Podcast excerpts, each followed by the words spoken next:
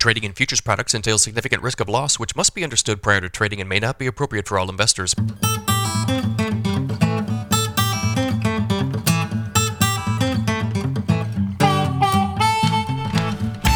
Good morning, everybody. It's Wednesday, October 11th, 5:27 a.m. Central Time.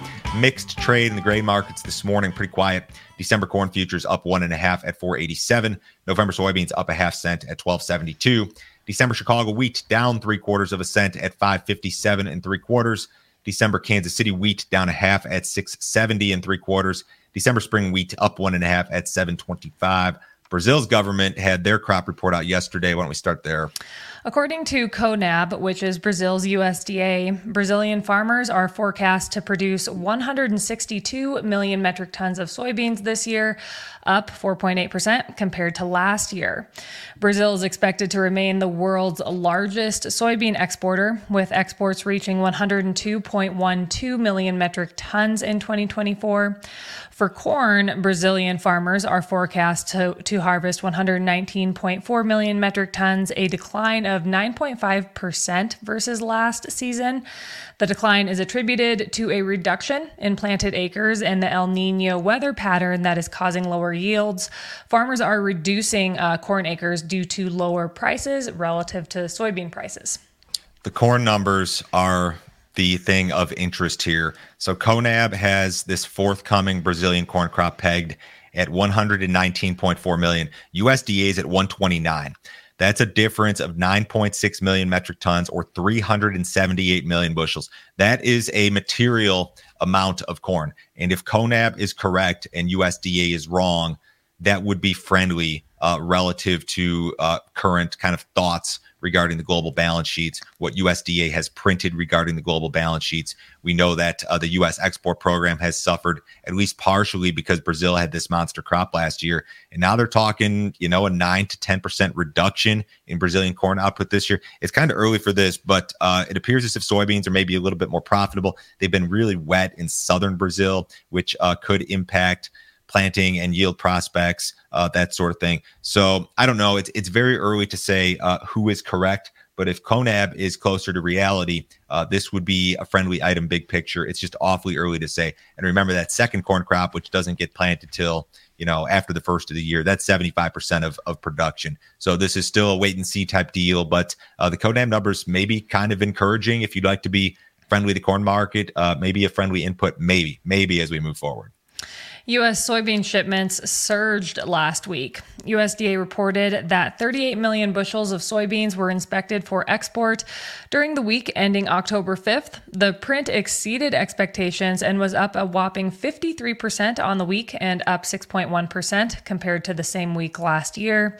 Corn shipments declined 18% versus the prior uh, the prior week at 22 million bushels.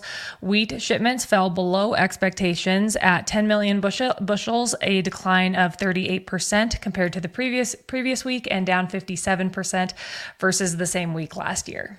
The soybean number is good and this is this is the time of year in which soybean shipments typically shine. Here are a couple of interesting statistics I did early this morning. I hope my math is right. Um, of the total amount of soybeans shipped last week, only 26% went out of the Mississippi, uh, out of the Gulf, and 59% went out of the PNW. I pulled this old map. This is from like 10 years ago. This is the most recent version of this that I could find. This is uh, like where uh, ex- where shipments uh, typically head and relate as it relates to soybeans out of the U.S. So typically, 60% goes out of the Gulf, 24% out of the PNW, 9.9.2% out of the interior, Great Lakes, a couple percentage points, Atlantic, uh, 5%. So this is um, what's going on now is drastically different than what normally happens because of your uh, river issues. The river is record low this morning. If this graphic from uh, the government is correct, 11.45 feet below normal at Memphis at 4 a.m. Central Time this morning. That's that would be a new record low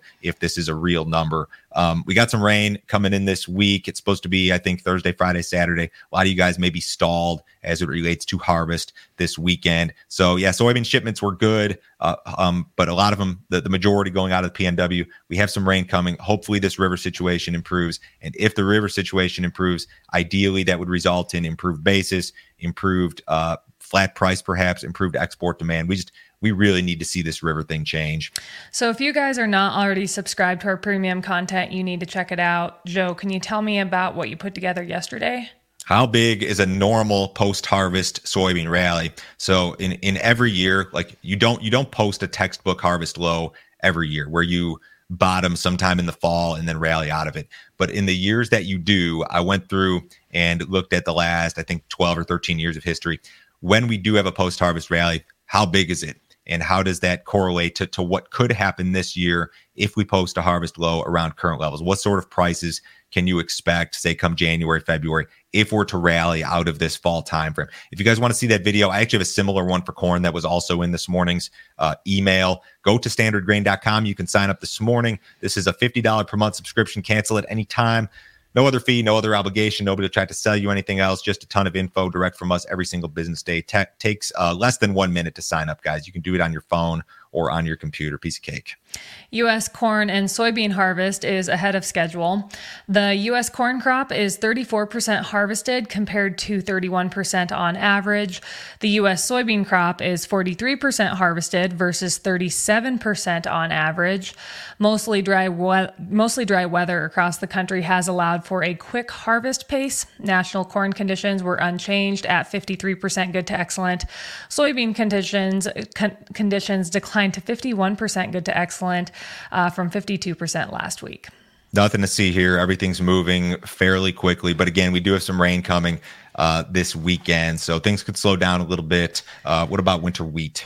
So planting is continuing on. The crop was 57% planted nationally through Sunday compared to 57% on average. States that have planted 75% of the crop or more include Washington, Idaho, Montana, South Dakota, Nebraska, and Colorado. USDA will begin national winter wheat ratings sometime during the next few weeks. Yeah, usually you'll see that first set of winter wheat ratings nationally out like third week of October. Some of the states, like individual states, will release ratings. We haven't seen much of that yet, so uh, that's something that'll be on the radar here the next few weeks. Through its newly created humanitarian corridor in the Black Sea, Ukraine is exporting goods such as grains and metals. The corridor was established after the Black Sea grain deal expired back in July. The volume of exports, however, is still much smaller than under the grain deal. Shipping companies remain cautious of the Black Sea uh, due to the threat of Russian attacks and high insurance premiums.